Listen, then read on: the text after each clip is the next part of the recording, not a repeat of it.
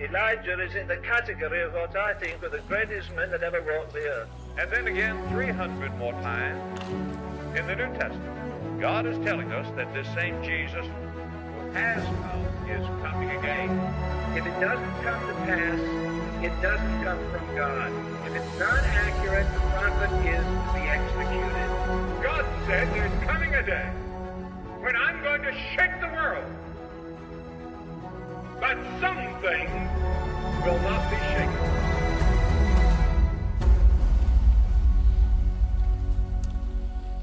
Amen. It's good to see you all here once again. I'm so encouraged every time I look out and see how many people are interested in what God's Word has to say about Bible prophecy. And we've had some fun looking at some various passages across the Scriptures, and we're going to be looking at yet another important prophecy tonight from the book of Ezekiel. And this is a prophecy that really sets up the sequence of how I believe everything is going to begin to unfold in the last days of planet Earth. And it's a prophecy that deals with the question, what will become of Israel's enemies? Israel has no shortage of enemies. Is that true? Her enemies go back quite far. They go back, you think of the Egyptians, and you think of the Assyrians, and the Babylonians, and the Philistines, and the Midianites, and the Amorites, and the Amalekites, and the Hittites, and the Stalactites, and the Cellulites, and the Yamabirites.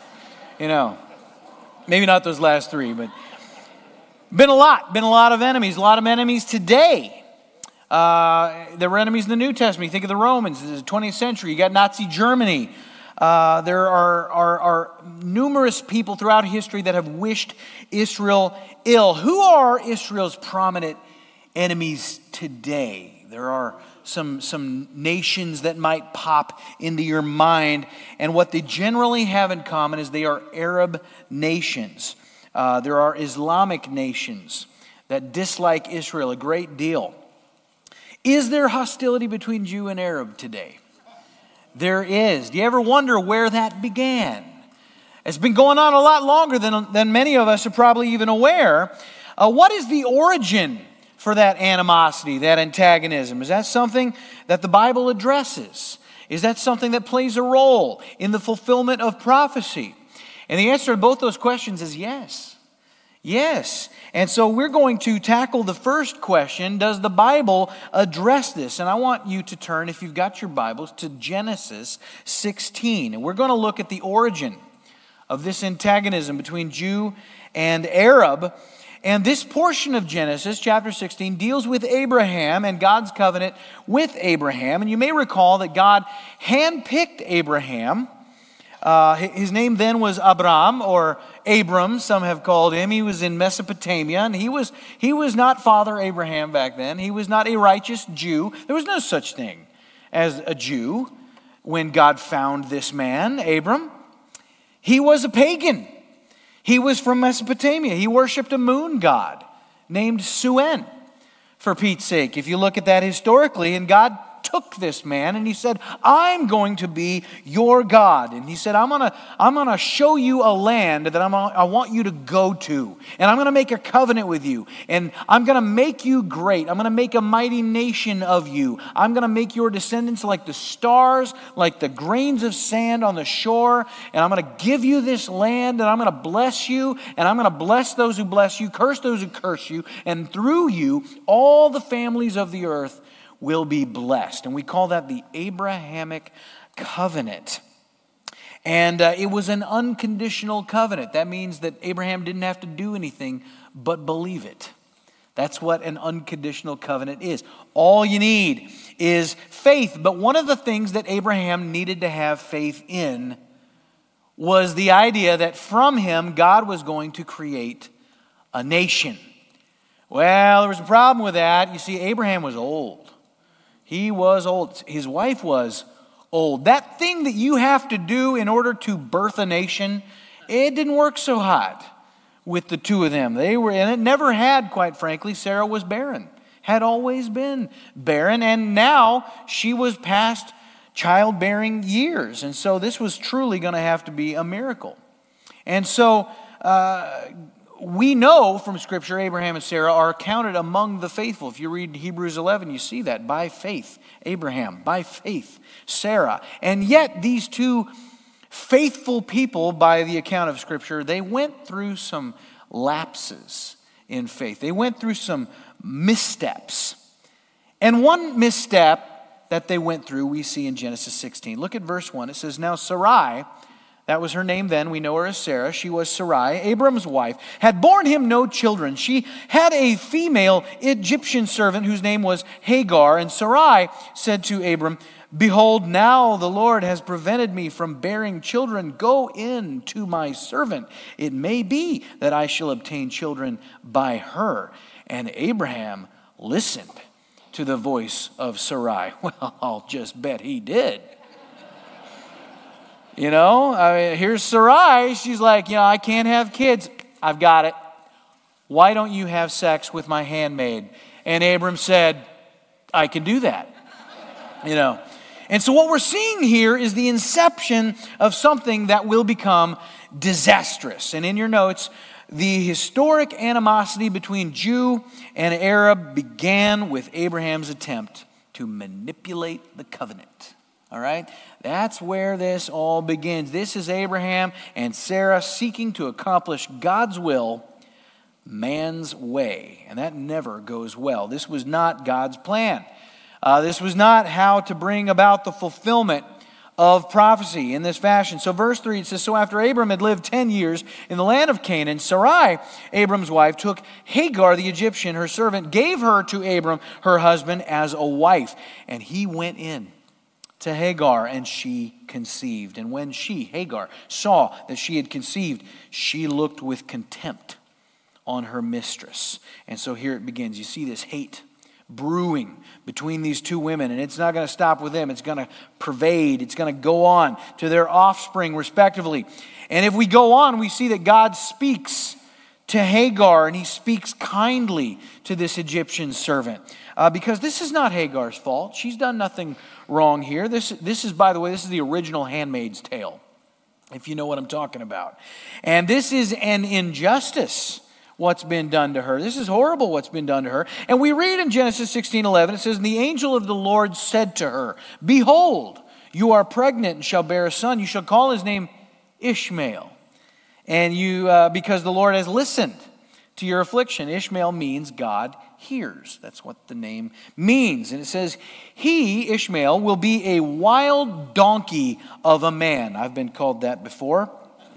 Donkey isn't the exact word that was used, but it says that Ishmael's hand will be against everyone, and everyone's hand against him, and he shall dwell over against all his kinsmen. What you need to know right now about Ishmael is that he would become the father of the Arab race.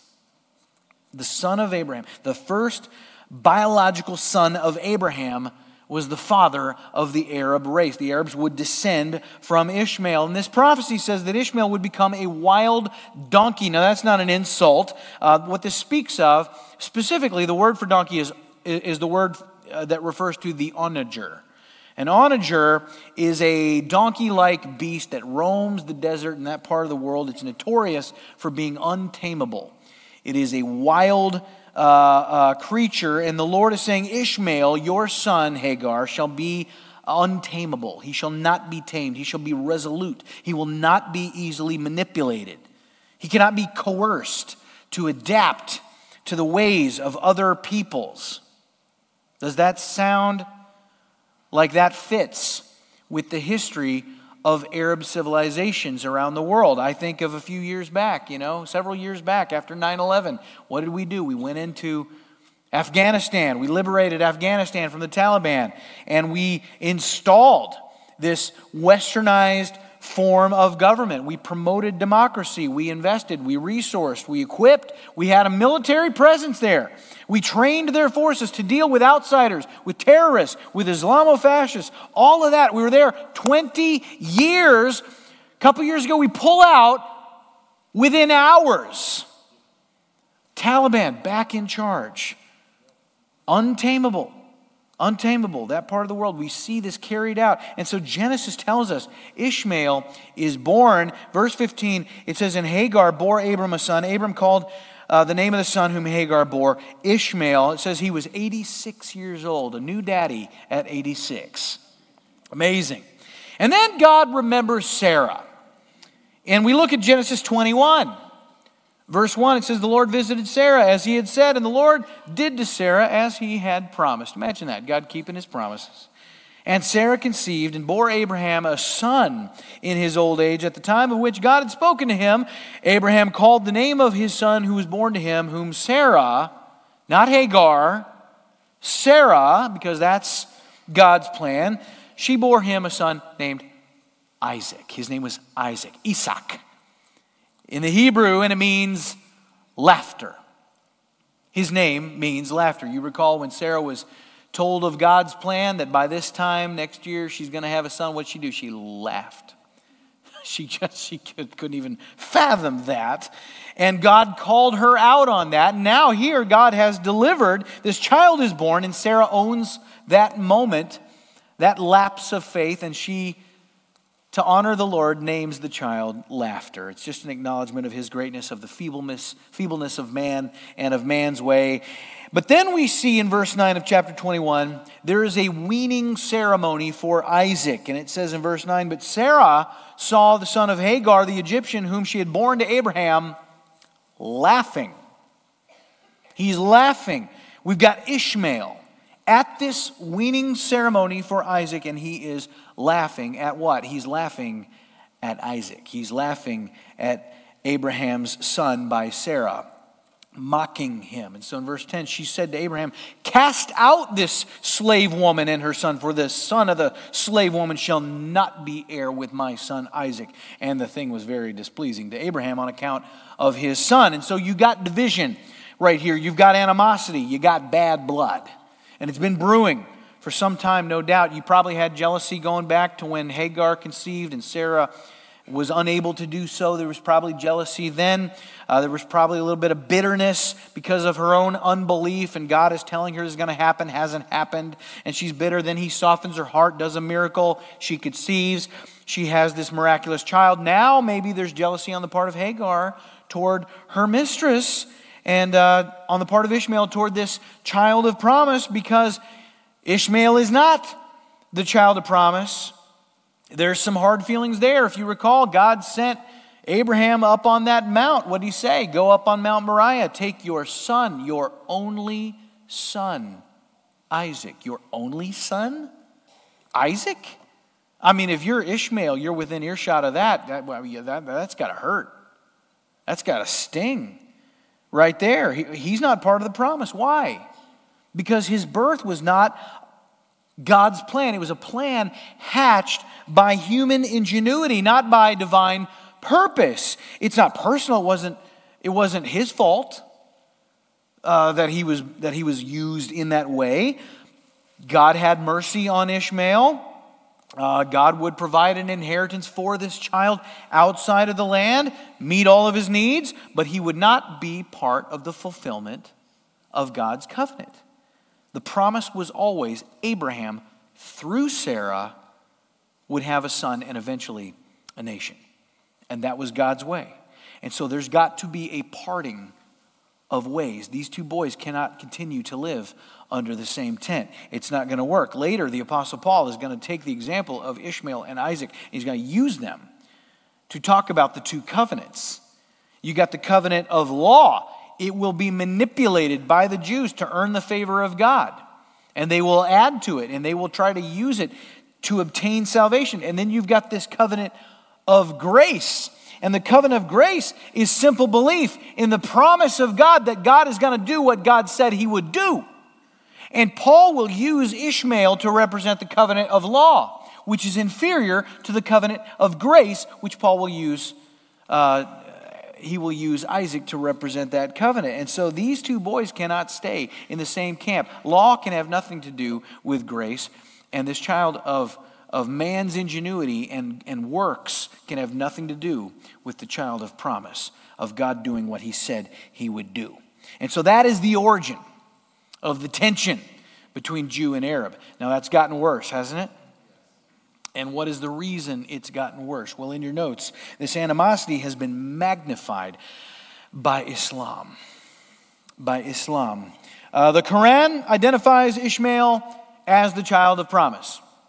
The Hebrew Scriptures, as you know, identifies Isaac as the child of promise. And so Islam has exacerbated this animosity. It was already a bad situation. They have made it way, way worse. Now let me say this.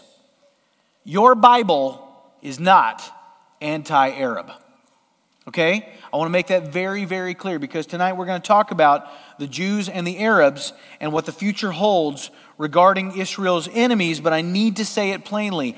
God has not ever hated Arabs, and your Bible is not anti-Arab. Okay? God loves the Arab people as he loves all people. But let me say this. Islam is completely incompatible with God's holy word. And in fact, in your notes, Islam is a satanic religion with a natural hostility toward Israel, toward Christianity, and pretty much anybody who won't convert to Islam. Okay? Now, that is hot to say in certain parts of this world. All right? But it's true. Now, not all Arabs are Muslim. In fact, many are Christians. I know some of them, but predominantly this is a religion that has swept around the world. It's the fastest growing religion in the world. It's growing by leaps and bounds. Not all Muslims are as hateful toward Israel as some are. That is true. But I do believe in the core teachings of Islam, there is an antagonism toward the non-convert, particularly toward the Jew. They hate Israel. But what will become of the enemies of Israel? That's what we're going to look at tonight. And of course, many of them are Arab nations. And we will see what Scripture has to say on this. Let's pray. Heavenly Father, I ask your blessing upon our time and your word. Thank you for the gift of prophecy, God.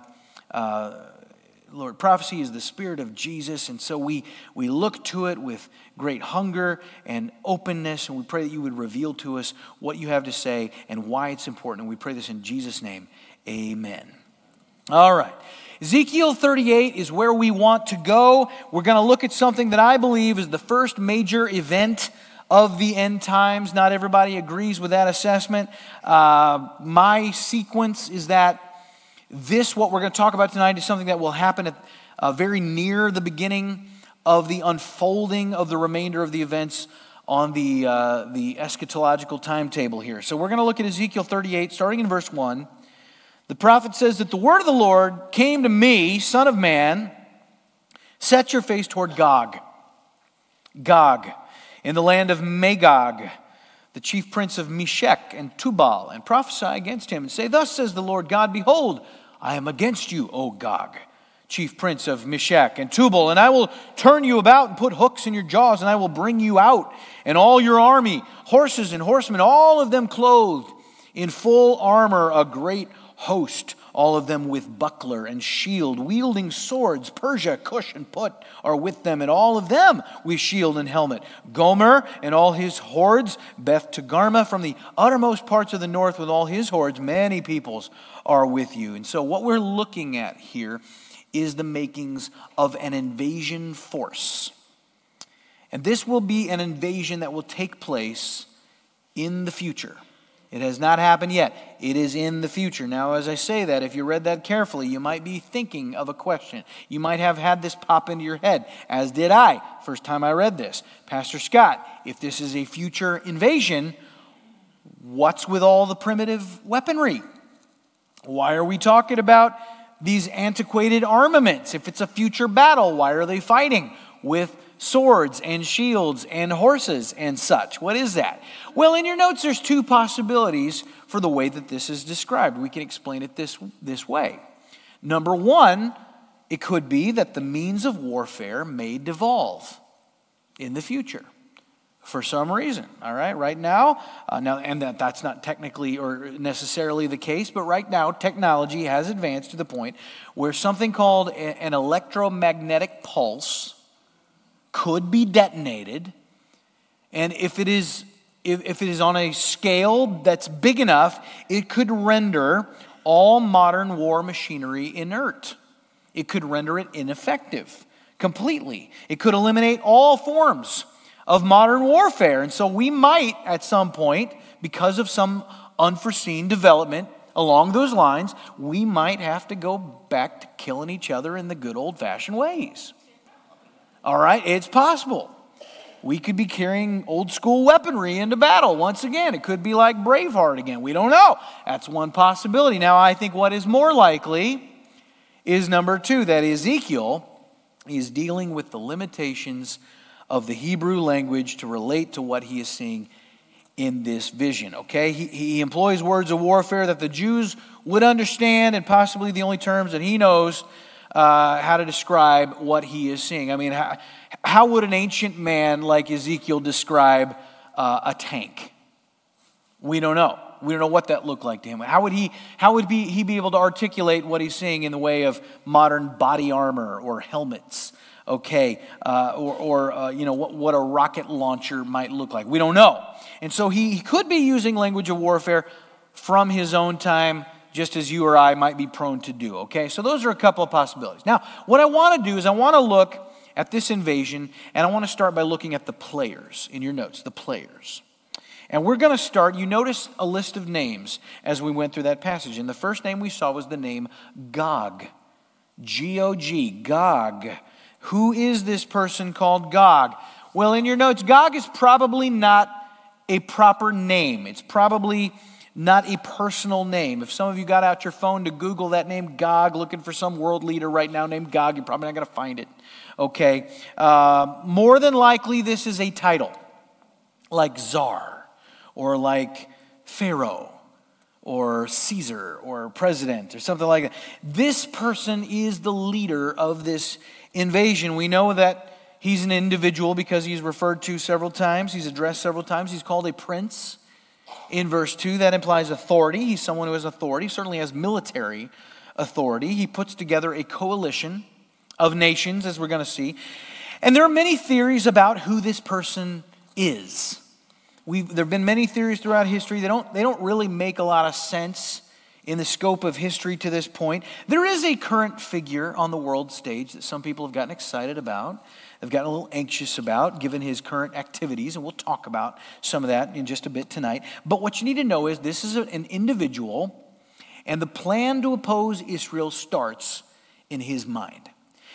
And then, just to let you know, there are some scholars who say that they think Gog may be a supernatural entity, like a demon. A demonic general that might stir up earthly forces, perhaps. And that could be, but I believe that Gog is, at a minimum, a demon-possessed human being. I believe that he is controlled demonically, but I do believe that he is flesh and blood because he's dealt with in a very physical and real way on the earth. Now, as for his friends, who are they? Well, let's look at, in your notes, these nations following Gog. What I want you to know going in here is that the rest of these nations in our text correlate with modern-day geopolitical nations. You're going to be able to identify these names with names that you could read on a map today, okay? And you have a map. I've given you a map. It's in your notes. I don't have it on the screen tonight. You can download this on the church website and on the YouTube channel. Okay, and before we get into all of this, I want to show you something. What I read to you earlier from Ezekiel 38, that is the English Standard Version. Now, I trust that version. I use it a lot. I teach out of it on the weekends, often on Wednesdays. However, that translation omits a name in this text that is included in other translations. So I want to show you that same passage in the New King James. Here's how it reads. Ezekiel 38, verse 2, it says, Son of man, set your face against Gog of the land of Magog, the prince of Rosh. Rosh, okay? That is the name, Rosh, that is omitted in the ESV.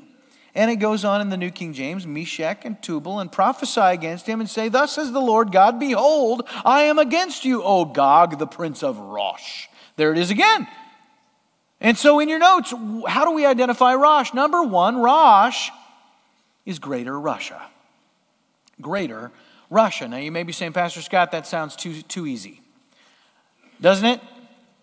It does. I know. It does. And the truth is there's no shortage of people, accusations that are made against dispensationalists, against students of prophecy that read and interpret this as greater Russia. A lot of people, they accuse people who say that as imposing modern sensibilities onto the text, that we're looking at geopolitical circumstances today and we're trying to force that into the scripture. They say you're just reading Russia into the text because the word sounds like Russia and it's just convenient for you to say. Look, the word Rosh is the exact same word that was used as a name for the people of the Araxis region, which is present-day Georgia, not the state, the country. Some of you are like, I knew Georgia was satanic. That's the nation of Georgia, as in part of the former Soviet Union, Georgia. Okay, Georgia is technically a republic. They are aligned. They've been annexed by current modern-day Russia. But it's in that region. It was once part of the totality of Russia. You've got this title, the Prince of Rosh. And the interpretation is that it's connected to Asiatic Russia. That interpretation is confirmed by the Imperial Dictionary. And in fact, there is a scholar by the name of Bishop Lowther, and he writes this, and I quote, Rosh, taken as a proper name in Ezekiel, signifies the inhabitants of Scythia, from whom modern Russians derived their name. The Orientals called the peoples who dwelt on the banks of the river Araxes, they called them the Ros or Rosh, and the Arabic name for that river was also called Rosh. Okay, so we're talking about people from the geographic region that eventually was occupied by individuals who took the root word Rosh and from that extracted the modern day name Russia. And they are called Russians, okay? But it's derived from this word, Rosh. And so that is what Rosh represents in Ezekiel 38. And that is fascinating, particularly for people today who watch the news recently, okay? Is there anything going on in recent years that might raise an eyebrow about this interpretation? I mean, some people have got a little antsy about something going on. You got Russia moving in to Ukraine, just as they have in recent years against Georgia. Rosh, okay? They've annexed several nations. Could we be seeing some pieces move into place? Is that possible? Sure, that's possible. It's absolutely possible. Pastor Scott, is Putin Gog? I have no idea. No idea. I mean, could be. Could he be Gog? Sure. Is that something we need to be caught up in? No, you don't need to be caught up in that. Can we watch with great interest? Yes, absolutely. I got no problem with that. You want to watch the news, have a Bible in one hand, do a little cross-referencing, be my guest, okay? Just don't be making any life decisions based on that, okay? Don't sell your house based on some conclusion that you're drawing from your time in the Bible and the evening news, all right? But you're always better armed if you're a student of prophecy, okay? Just watch with interest and with confidence that God knows what he's doing, amen? Does he know what he's doing? Yes, he does. That's right. But I'll tell you this. We're not seeing Gog and Magog. This event is not playing out on the world stage right now. I promise you that. Because Ukraine is not Israel. Now, some people have tried to make a correlation there. They say, well, the president is Jewish. Vladimir Zelensky is a Jew. And they try to say that. No, that's not good enough. Because this event that we're studying tonight takes place in Israel. In the land of Israel, in those mountains. Now, could the whole conflict over there be an example of someone accumulating power, building momentum, and they eventually go on to do something that is prophesied in Scripture? Sure, it's possible, absolutely. I'm not going to shout that from the mountaintops, you know, but it's interesting. And what it all shows us, I believe, is that the Bible is rational. This is not unbelievable stuff, what we're about to read. This is all reasonable. This could happen. And current events show us that it could happen. It absolutely could happen. So Rosh is greater Russia. Number two in your notes, Magog. Magog is modern-day Kazakhstan, Uzbekistan, Turkmenistan, Tajikistan, Kyrgyzstan, and Afghanistan. That's a whole lot of stands right there, okay? All of these nations make up the region then called Magog. And most of these used to be in the former Soviet Union. And they are all heavily Islamic. Heavily Islamic. Russia tried to invade Afghanistan years ago. Didn't take. Didn't really work out for them. But these are the nations of that region. Okay? I hope you were able to jot those down because I'm moving on. All right? If you didn't, that's what the video is for on YouTube. Okay.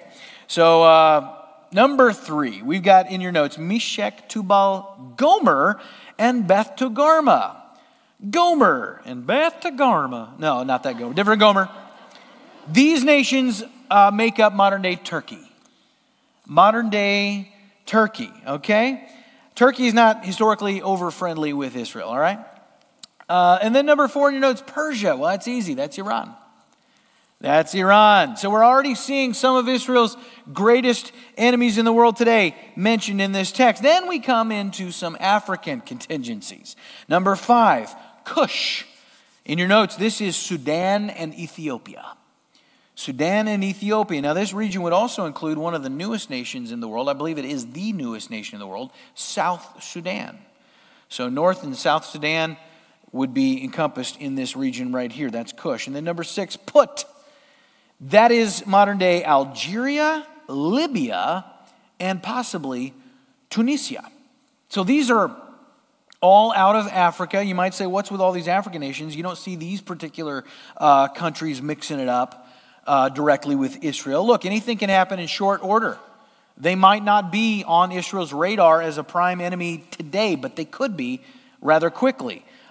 Things happen rapidly. Incidentally, there is involved in this current incursion into, well, it's full-blown war now, I would say, but in the early days, there was involved a group at the behest of Putin. It was called the Wagner Group, W-A-G-N-E-R, Wagner. Essentially, they were an army of mercenaries, and their task was to move into Ukraine and assassinate Zelensky. That was their assignment. And they served at the pleasure of Vladimir Putin. And they get their name Wagner Group from the name Wagner, the composer Wagner, who wrote, Ride of the Valkyries from Apocalypse Now. And because their goal is to shock and awe, I love the smell of napalm in the morning is that scene, right? But they operate out of Africa. That's where they are from. And in fact, they've been involved in several conflicts, namely in Libya, which is one of the nations mentioned here. So it's very, very feasible that a present situation could evolve into something like we're reading about here. I'm not saying it will, I'm not saying it has, but it's possible. Okay, now, on the map that you've got, that little map that I included, there is a tiny little sliver right in the center of that map. That, my friends, is Israel. That's Israel. You see how little it is? It's just itty bitty. So whenever people say Israel's the aggressor or Israel is provocative, they're antagonistic toward other nations, I just want you to note how small they are. And I want you to see they are surrounded by nations that hate them. They've got the Mediterranean on one side, they got the Arabian Desert on the other. Why did God put his children right there? Well, that, my friends, is the center of the earth. That's the center of the earth. This land is given to them. You might remember the original purpose for Israel when we looked at the dispensations. What was under that covenant of promise? What was God's mandate? You're going to be my people. And you will model for all the other peoples in the world what it means to follow me. And so they would follow the example of Israel and therefore follow Yahweh. That was the mandate. It worked for a little while, but then Israel disobeyed. And now instead of that land at the center of the earth being a bridge for other nations to Yahweh through the example of Israel, now that land, it's a bridge for armies who desire it, who want to claim it, who want to conquer it. Now, what do you notice about the nations that we're looking at here? Well, in your notes, they're all current enemies of Israel. And they are predominantly Arab and Islamic. All right, now Russia is not considered to be Islamic historically. There are many, many Muslims that reside in Russia. Their government is not an Islamic government, but certainly many Muslims live there. They are very cozy with a lot of Arab Islamic nations. They're in deep with Syria, big partners with Syria. They are in deep with Iran, highly instrumental, involved in Iran's quest for nuclear power. The Russians benefit and profit from all these relationships. They sell weapons to all kinds of Arab nations. They've got mainly commercial interests. They like to be the power broker. They like to make money. But they will absolutely align themselves with other nations who might have a different agenda. And that could certainly be the case in the end times here with this battle. Now, one glaring omission from this list of Israel haters is Iraq. All right, Iraq would logically make this list. We don't see them there. One reason is they're not as powerful as they once were. And so that may be why they're not there. We've seen a lot of changes happen in Iraq. At one point they were a threat. We've seen Hussein toppled since that time. They might have a very, very different role in the future, this geographic area called Iraq. If you're a student of prophecy, you read Revelation, you know about the rise of Babylon. Ancient Babylon is present-day Iraq. And so in Revelation, we see that Babylon will represent a financial hub. It will represent a center of commerce. It will be a base of operations, essentially, for the religion and the commercial dealings of the Antichrist and his regime. And so there is a role for Iraq. I believe you can make that case in the future, but apparently it does not have a home in this coalition right here. Now, those are the players. Let's look at the scene. What is the scene? What's going to happen with these nations who want to destroy Israel? Look at verse 7. Be ready and keep ready, you and all your hosts that have assembled all about you. Be a guard for them. After many days, you, Gog, will be mustered in the latter years. Important phrase. You can underline that. We're going to come back to that. He said, in the latter years, you will go against the land that is restored from war, the land whose people were gathered from many peoples upon the mountains of Israel, which had been a continual waste. Its people were brought out from the peoples and now dwell securely, all of them. You will advance, coming on like a storm. You will be like a cloud, covering the land, you and all your hordes and many peoples with you. That last verse in your notes, Ezekiel 38, verse 9, sounds like an airborne invasion. You're going to come on like a storm. You will be a cloud. You ever see a movie about D-Day? All the paratroopers that filled the sky?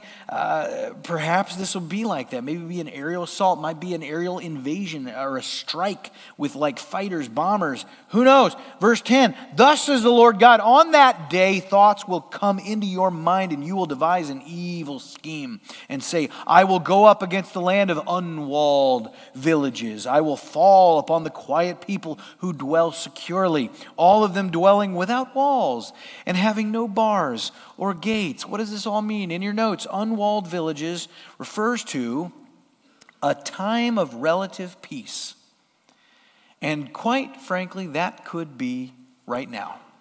It could be the present. This could be a time of relative peace. Now, you might argue against that. You might say, well, they got all these enemies. And I just saw a bombing the other day in the news and all this stuff. Look, Israel's got enemies. That is true. But I will say this. A day with enemies for Israel is a pretty peaceful day with a lot of other nations. And the reason is because of their sense of security. You read about all this stuff. When you visit Israel, as we will one day do, we're going to have a trip eventually. I just need a little time, okay? Just be patient with me. If you ever go there, you will feel very safe. You will feel very safe. The airline you take into Tel Aviv or wherever, El Al, safest airline in the world. They know how to do it. They know how to keep things safe. And they have a sense of security. And even if they didn't, that we're only a treaty away from temporary peace. The world can change like that. But if it's the same sense of security that they have at present, I believe that might come from the fact that since their inception in 1948, they have fought 4 wars. They've won them all. Nobody's ever come against them successfully. I would imagine Israel thinks it could repel pretty much any enemy. I think that they are supremely confident. But Gog is going to hatch this plan. And here's what he's thinking in verse 12. To seize spoil and carry off plunder, to turn your hand against the waste places that are now inhabited and the people that were gathered from the nations who've acquired livestock and goods, who dwell at the center of the earth. Who are these people? Well, obviously you know, but in your notes, just to clear it up, we can identify them. People gathered from the nations, that's Israel. They've been gathered. They're already gathered, right? We talked about how they were dispersed after 70 A.D. Rome destroyed the city. They scattered, fled, eventually into Europe. They were persecuted there. They got blamed for everything, every war, every battle, every disease, the Black Plague, etc. They get chased off into other regions. They end up in Poland. They end up in Russia. They stay there till about 1918. A bunch of them comes back, settles in Israel once again, and then by 1948, they're a nation with a charter. It's amazing. They've been gathered back in the land at the center of the earth. Now, what is it that makes them a target? Well, in your notes, I would say they're a target for Gog because even today, there's something to be desired. They are something to be, the land is valuable. Their contributions to the world are valuable. Technology, science, medicine. Israel is a flourishing land. Agriculture. They have made incredible strides. God has blessed them. They have the world's 16th best economy. And I would say there may be something that is discovered there in the future that will make them even more desirable to these aggressors. Could be an ore of some kind, could be precious stones, could be some sort of fuel source. I don't know. But it's going to be irresistible. These forces are going to come in. Gog is going to be drooling over Israel. He's going to want that land and everything in it. And if he is anything like Putin, that makes perfect sense. That makes perfect sense. Putin is not a man who strikes me as being content. If he is successful against Ukraine, and I don't know they will be, but if he is, do you think he's going to stop there? Yeah, I don't think so. I don't think so. He didn't stop before. He wasn't happy with, Georgia, right? And others. So I think he's going to move on. And that's historically how certain men are. Napoleon, if he hadn't been stopped at Waterloo, he'd have kept going. Same with Hitler, right? These kinds of people have to be stopped. And Gog will have this insatiable hunger for power. His allies have other things in mind. They want to wipe Israel off the map. And that is true of these modern Arab nations. Iran, they have said so, using those very words, in fact. But we see that though Gog is coming to take spoil, there will be protest. Verse 13 says, Sheba and Dedan and the merchants of Tarshish and all its leaders will say to you, have you come to see spoil? Have you assembled your host to carry off plunder, to carry away silver and gold, take away livestock and goods, and seize great spoil? I mean, you just hear the indignation. They are aghast. They're clutching their pearls at this, But what you don't see is action. They're just condemning. They're just, feigning horror. It's just words. Verse 13 in your notes may well reflect actionless words from a diplomatic body. And I can't help but think of the UN. I can't help but think of what they might say if Russia came down on Israel. There's a lot of nations, when Putin moves into Ukraine, a lot of nations just they condemned it, but they didn't really do anything, And here there seems like there would be a collective wisdom, the pooled, perceived nobility of these stuffed shirts issuing these statements of condemnation, but not backing it up, just virtue signaling to the max here. No deeds, just words, just talk. And they don't want to really speak up. And they don't really want to step in there because they don't want to be Gog's enemy. They don't want to get in his way. And so here we have this invasion, and then we're going to see what transpires. And I want to show you in your notes 4 elements of God's judgment, because the voices of the world are not going to do anything. God's going to do something. God's going to do something. Number one, he's going to manifest his judgment in your notes with an earthquake. An earthquake. And this is no ordinary earthquake. This will be devastating. Look at verse 18. It says, "But on that day, the day that Gog shall come against the land of Israel, declares the Lord God, my wrath will be roused in my anger for my jealousy, and in my blazing wrath I declare, on that day there shall be a great earthquake in the land of Israel. The fish of the sea and the birds of the heavens and the beasts of the field, all creeping things that creep on the ground, and all the people who are on the face of the earth shall quake at my presence, and the mountains will be thrown down, and the cliffs shall fall, and every wall shall tumble to the ground." This will not be a four-pointer. All right? This is going to be a devastating quake, maybe the worst in world history to that point. Mountains will fall. Cliffs will crumble. You can imagine that troops will be destroyed, that transportation is going to be disrupted. Chaos will ensue. And then number two in your notes, there will be infighting. Infighting.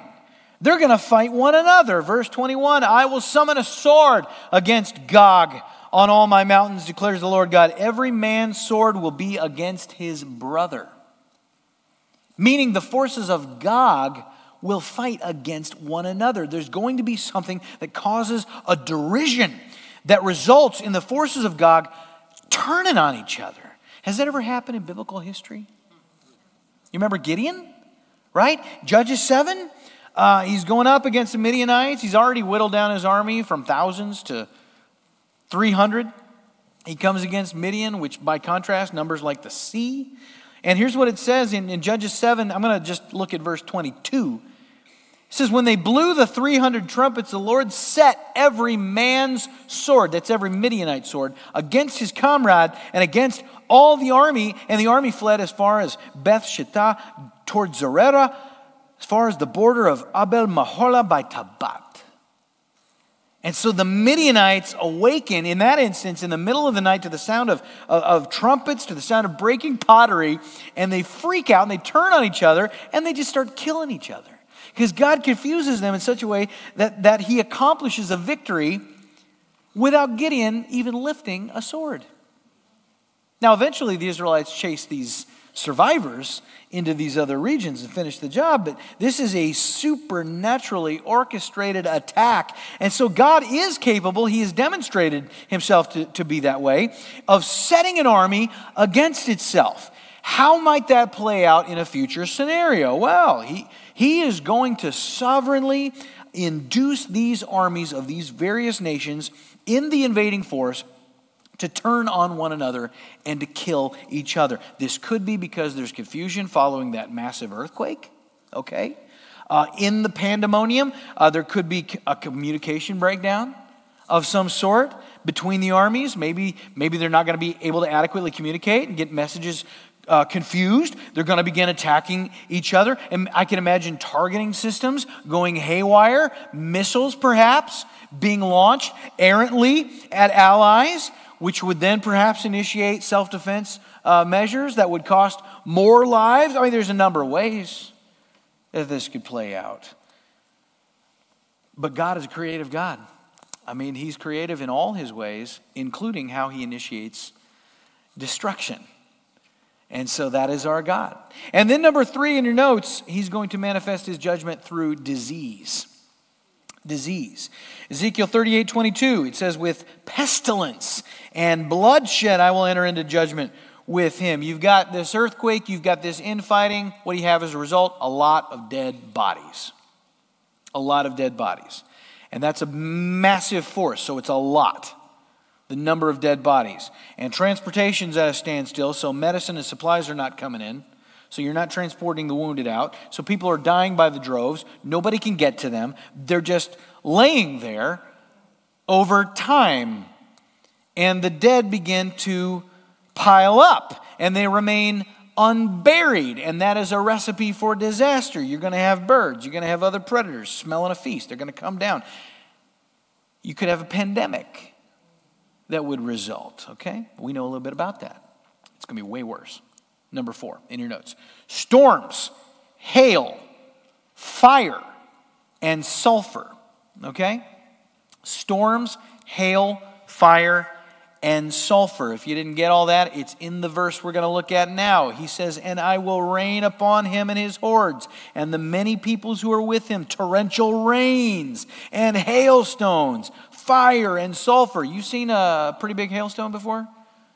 I mean, I've seen them like that. I know some people have seen them like that. There's no telling what God's going to cook up here. And I think they will be targeted hailstones. They could be targeted. They will land where God wants them to land. And undoubtedly, these torrential rains will produce flooding. And amazingly, it says fire, fire. You know, this all kind of reminds me of Egypt and the plagues and everything that happened there. So you got fire, you got burning sulfur. Now, God could just fashion this out of nowhere. I mean, he is God. He could do supernatural things. Or he could use the earthquake to trigger volcanic activity in that region. There are a number of volcanoes in that part of the world. At present, they're all considered dormant or extinct. God might just say, wake up. Get to work. All to defend his beloved Israel. And in your notes, all of this will be God's supernatural intervention into the affairs of men. Does God intervene in the world today? Yes, we are not deists. Okay, a deist believes that God created the world, gave it a spin, and then just kind of stepped back and no longer engaged in the affairs of men. Which means if you believe that, you don't believe in miracles. But if you believe in miracles, then you definitely believe that God is active in our world. He does intervene from time to time. And Russia and her hordes will gather around Israel. The West will do nothing beyond some inane, protests, ask a few questions. But nobody is going to stand up for Israel. They will appear to be all alone, and the only place that they will have to look up in that, or to look in that moment, is up. And they will see the hand of God delivering them in a supernatural way. And the forces who come to take over this land will discover they're going to be buried there. And the world will be stunned. They will have thought Israel was a goner. I mean, they're going to be absolutely slack-jawed at what God will do as the enemies of Israel are annihilated, and not just on the battlefront. Look at Ezekiel 39:6. He says, I will send fire on Magog and on those who dwell securely on the coastlands, and they shall know that I am the Lord. You see what's happening here? God isn't just dealing with the military on the front lines. No, he is going to destroy the Islamo-fascists and these Russians, not just in your notes on the battlefield, but those who hide in secret. All right? How will he do this? He's going after the coastlands. Those are not people involved in the invasion. Meaning he's expanding the width and the breadth of his wrath to include the totality of these nations. In your notes, it's suggested that there could be targets throughout Russia, throughout the allied nations, that will be supernaturally struck and consumed. What kind of targets? Could be missile silos, could be military bases, could be radar installations, things like that, surveillance places, intelligence headquarters, other government buildings. Doesn't have to be military. Could also be religious centers. Could be mosques. Could be schools. Islamic schools. That any place that calls for the destruction of Israel, God could wipe it out. Whether they're on the field of battle or nice and cozy back home, he's going to take them out. The bottom line is this. There won't be any further threat to Israel after this from these nations. There will be no expectation that they will rise to hassle Israel anymore. There won't be any, after all of this is over, nobody's going to say, well, we repelled them this time. Hopefully they've learned their lesson. No, there won't be any question. There will be a period on the end of that sentence. They will be wiped off the earth. What they came to do to Israel will be done to them. Now that may send a chill down your spine when you think about entire nations, but it is in keeping with the rest of prophecy as we interpret it. Because in your notes, God may well be using this Gog, Magog invasion to once and for all eliminate the traditional enemies of Israel, particularly the forces of Islam. Particularly those forces. Why do you say that, Pastor Scott? Because I think that this likely paves the way for the emerging final empire of the Antichrist, which is, as we've said, a revived Roman Empire. All right? When does that begin? It begins before the tribulation. Antichrist is going to rise. He's going to have a network. And he will initiate the tribulation. How? By signing a treaty with Israel. What will that treaty allow Israel to do? It's going to allow them to rebuild their temple. It's going to allow them to renew sacrifices. Where would they put such a temple? Where was it historically? Why, it's on the Temple Mount in Jerusalem. What's on the Temple Mount right now? A mosque, Dome of the Rock. You think those are still going to be there when they rebuild the temple? I don't think so. I don't think so. Now notice, I don't see America here. I'm just saying. Anyway, what's the timing? What's the timing? Well, when will this armada of nations come down upon Israel? Well, it's going to happen when Israel has no one else to turn to. America is her greatest ally in the world right now. Something's going to change between now and this event. And when they're all alone, that's when God is going to intervene and wipe out their enemies. Now, we read in Ezekiel 38:8, it says, "After many days you will be mustered in the latter years." That's a very, very important phrase. There is a question that some have raised. They've pointed out that Israel has been invaded before, many times. Could this not refer to a past invasion that has already occurred? Could this prophecy relate to, say, Rome? Okay? Could this be, a different invasion, a previous invasion? And the answer in your notes would be this: Israel has never been invaded on this scale. Never on this scale. Nor has any invasion involved these particular nations together. Iran has never invaded Israel. Russia has never invaded Israel. Turkey has never done that. So this is future. This is future for you and I. Furthermore, Ezekiel says this will happen when Israel has been regathered from around the earth. When did that happen? In the early 20th century. So this prophecy could not be fulfilled until after 1948. And they haven't been invaded since 1948. So we know that this is yet future. Now in your notes, that phrase, latter years, I told you to underline that. That phrase refers to the era in which Israel's national history finds fulfillment, which puts this event near the end of human history. This is going to be near the end of humanity's time on planet Earth, before the kingdom age. Now, could it be during the tribulation? Yes, but it doesn't have to be. It doesn't have to. There's nothing mentioned in this invasion that requires it happening during the tribulation or even after the rapture. Okay? So it could literally happen anytime. I'll talk about that more in just a moment. But look at Ezekiel 39:9. It says, "Then those who dwell in the cities of Israel will go out." Watch what they're going to do. "They will make fires of the weapons and burn them, shields and bucklers, bows and arrows, clubs and spears, and they will make fires of them for 7 years. Seven. Some of you see that number, you're going, "Oh no, we're going to talk about numbers again?" No. Don't worry. Verse 10 says, "So that they will not need to take wood out of the field or cut down any of the forests." Remember, they've been through natural calamity. You've got an earthquake. You've got hail. You've got mountains collapsing. They don't have any natural resources that they had prior. So what are they going to do? They're going to take the remnants of the weaponry of their enemies and they're going to burn all of that to sustain themselves. It goes on, "For they will make their fires of the weapons. They will seize the spoil of those who despoiled them and plunder those who plundered them, declares the Lord God." You don't mess with God's people. You don't mess with God's people. Mess around and find out, as they say, right? Ezekiel 39, 9 and 10. In your notes, after the battle, Israel will burn the plunder for how long? 7 years. Why is this length of time important?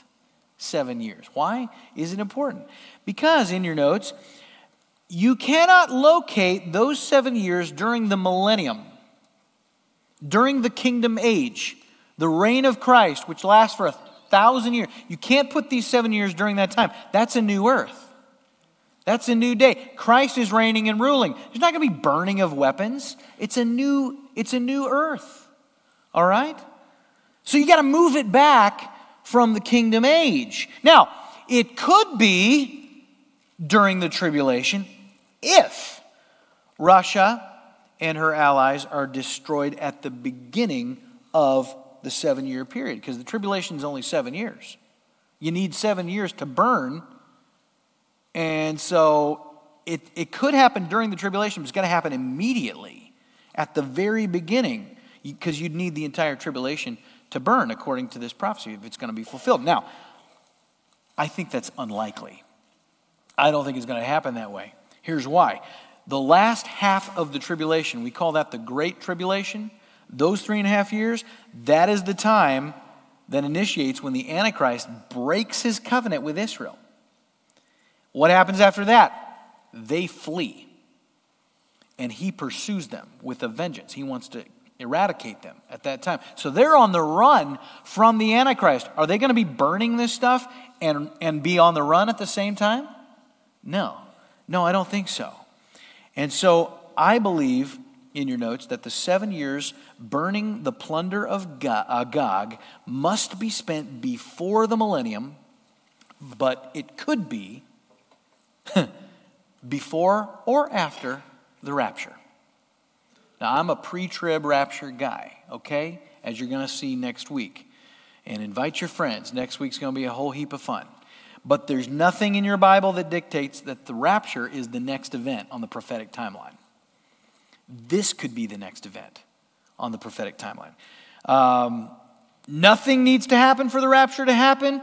I believe it can happen at any moment, as we'll see next week, but this could occur prior to the rapture. It's possible. I don't know. I don't know when this is going to happen. I'm inclined to say it'll happen before the tribulation. I'm inclined to say it'll happen before the rapture, but I don't know. It's definitely going to happen before the millennium. You're not going to have burning going on when Christ is reigning. I lean toward a pre-rapture Gog Magog because I believe that it paves the way perfectly for the rise of Antichrist and what's going to happen in the end times. Now, some people say, well, you don't see America coming to their aid. We're their biggest ally. Maybe that means that the rapture has happened and all the Christians in America are gone, and that's why we don't come to their aid. All right, that's a valid point. It's possible. Nothing to be dogmatic about. There's very little to be dogmatic about when it comes to these matters. America is less and less a Christian nation all the time, though. I must point that out. Ezekiel 39, verse 11 says, on that day I will give to Gog a place for burial in Israel, the valley of the travelers, east of the sea. It will block the travelers, for there Gog and his multitude will be buried. And it will be called the valley of Hamon-Gog. For 7 months, there's that word again, seven. For 7 months the house of Israel will be burying them, in order to cleanse the land. All the people of the land will bury them, and it will bring them renown on the day that I show my glory, declares the Lord God. They will set apart men. Watch this. Israel, will set apart men to travel through the land regularly and bury those travelers remaining on the face of the land, so as to cleanse it. At the end of 7 months, they will make their search. What an undertaking. This is like a national initiative that's going to happen on the part of Israel to bury the dead of those who sought to end them. Verse 15, and when these travel through the land and anyone sees a human bone, what? Then he shall set up a sign by it till the buriers have buried it in the valley of Hamon-Gog. Hamona, also the name of the city, thus shall they cleanse the land. Usually it's the invaders who bury their own dead. However, in this instance, there won't be any invaders left. And that's why I say, I think these nations are gone. They would be the ones to come and get their dead. They're not coming. They're gone. So Israel will do it. They're going to do it. And the number of casualties will be so vast that only this valley, the valley of Haman Gog, it's going to be the world's biggest cemetery. Okay? How long will it take to bury the bodies? In your notes, 7 months. You're like, oh, I knew we'd be back to numerology. Well, there you go. By the way, this is the perfect session because it's session 7. Did you get that? All right. Congratulations. All right. All right, now let's look at the reason. The reason for all of this. Why will God destroy these Russo-Islamo-fascist, insert your own descriptor, invaders? Number one, because, in your notes, they are against God and humanity. They're against God. The 7 years, in your notes, the Russians are against God and humanity as a nation historically. Now, not all, I know many Russian sweet people. Okay, we're not talking about individuals of that ethnic lineage. We're talking about the geopolitical nation. Russia historically has caused more death to more people because of the spread of communism and other things than any nation in the history of the world. Nazi Germany, obviously bad. But some of the worst governments in the world today are communist, and the influence of Russia historically that fostered that communism cannot be underestimated. I'm thinking of North Korea. They wouldn't even exist as they are today without Russia. That all happened after World War II. Okay? Red China, Cuba, Laos, Vietnam. This doesn't even include the spread of socialism, which apparently America's not immune to as of late. All right? So the way that Russia historically has spread dictatorships around the world through godlessness, through persecution of believers. I know they supposedly have renounced communism. Reprehensible, all right? The militant Islamists are butchers. They are butchers. You get a lot of converts when you say, you got to believe like we believe or we're taking your head. The spread of Islam has often been through fear. They've massacred countless Christians, Jews, many others. God will deal with them, okay? So they're against God and humanity. Second reason, it's so that Israel and the nations will recognize God's power and authority. In your notes, they're going to recognize his power and authority. They will. Ezekiel 38, verse 16, what does he say? He says, you'll come up against my people, Israel, like a cloud covering the land. In the latter days, I'll bring you against my land that the nations may know me. Right? Verse 23 of that chapter. I'll show my greatness and my holiness, make myself known in the eyes of many nations. Then they will know that I am the Lord. Ezekiel 39:6, I will send fire on Magog, those who dwell securely. They shall know that I am the Lord. Verse 22, the house of Israel shall know that I am. This is God's primary purpose in all of history. It's his glory. He wants to be known by all. That's his purpose. And so therefore, in your notes, the appropriate response to acts of judgment, whether you are a recipient or you are an observer, what is the appropriate response? It's worship. God displays his might that we may acknowledge him as God and worship. Now that is the appropriate response. Is it inevitable in this case? It is reasonable to expect that there would be people who would worship God in the aftermath of this. However, a revival is not prophesied to come at this time on the scale that it one day will, especially for Israel. When will that be? During the tribulation, at the midpoint. But maybe this will serve to prepare their hearts for such a revival. There will be a revival. It will be like none the world has ever known. Israel will be at the heart of that. So God may use this to start to chip away at some hearts for this massive harvest of souls later on. Now, as we wrap this up here, could the Gog-Magog conflict be the same thing as the Battle of Armageddon? Some people say, Pastor Scott, are we getting in the weeds here? I mean, are we looking at this as its own thing? But really, it's the same as the last battle, the battle to end all battles, Battle of Armageddon. Is it the same thing? It could be. but I doubt it. And here's a few reasons why. In your notes, I've already put this in there, so you don't have to write anything down, all right? Gog, Magog. Little contrast here. Gog, Magog, that invasion will be made of limited, specific, allied nations, all right? You've seen the list. It is finite. Armageddon, it will be made of all nations on earth. All nations, which tells you something about the scope of that force. Revelation 16, for they, this is about Armageddon, the forces of Antichrist, they are demonic spirits performing signs who go abroad to the kings of the whole world, all the rulers in the world, to assemble them for battle on the great day of God the Almighty. Romans 19:19. And I saw the beast, that's the Antichrist, and the kings of the earth, all of them, with their armies gathered. So we're talking about all the governments of the earth, all the nations of the earth at Armageddon, not just a limited contingency like this battle here. Secondly, Gog and Magog, the invasion comes from the north. We read that in Ezekiel 39. Armageddon, they come from all over the earth. I mean, they're from everywhere. This invasion in Ezekiel, they're coming from one direction. Armageddon, it's all the nations on the earth. So they're coming from all corners, right? And then we see they have different purposes. Gog and Magog, the purpose, as we've seen, is to take spoil. At least that's the leader's objective. Gog wants to take spoil. The purpose of Armageddon is to destroy Israel and her God. They're not interested in spoil.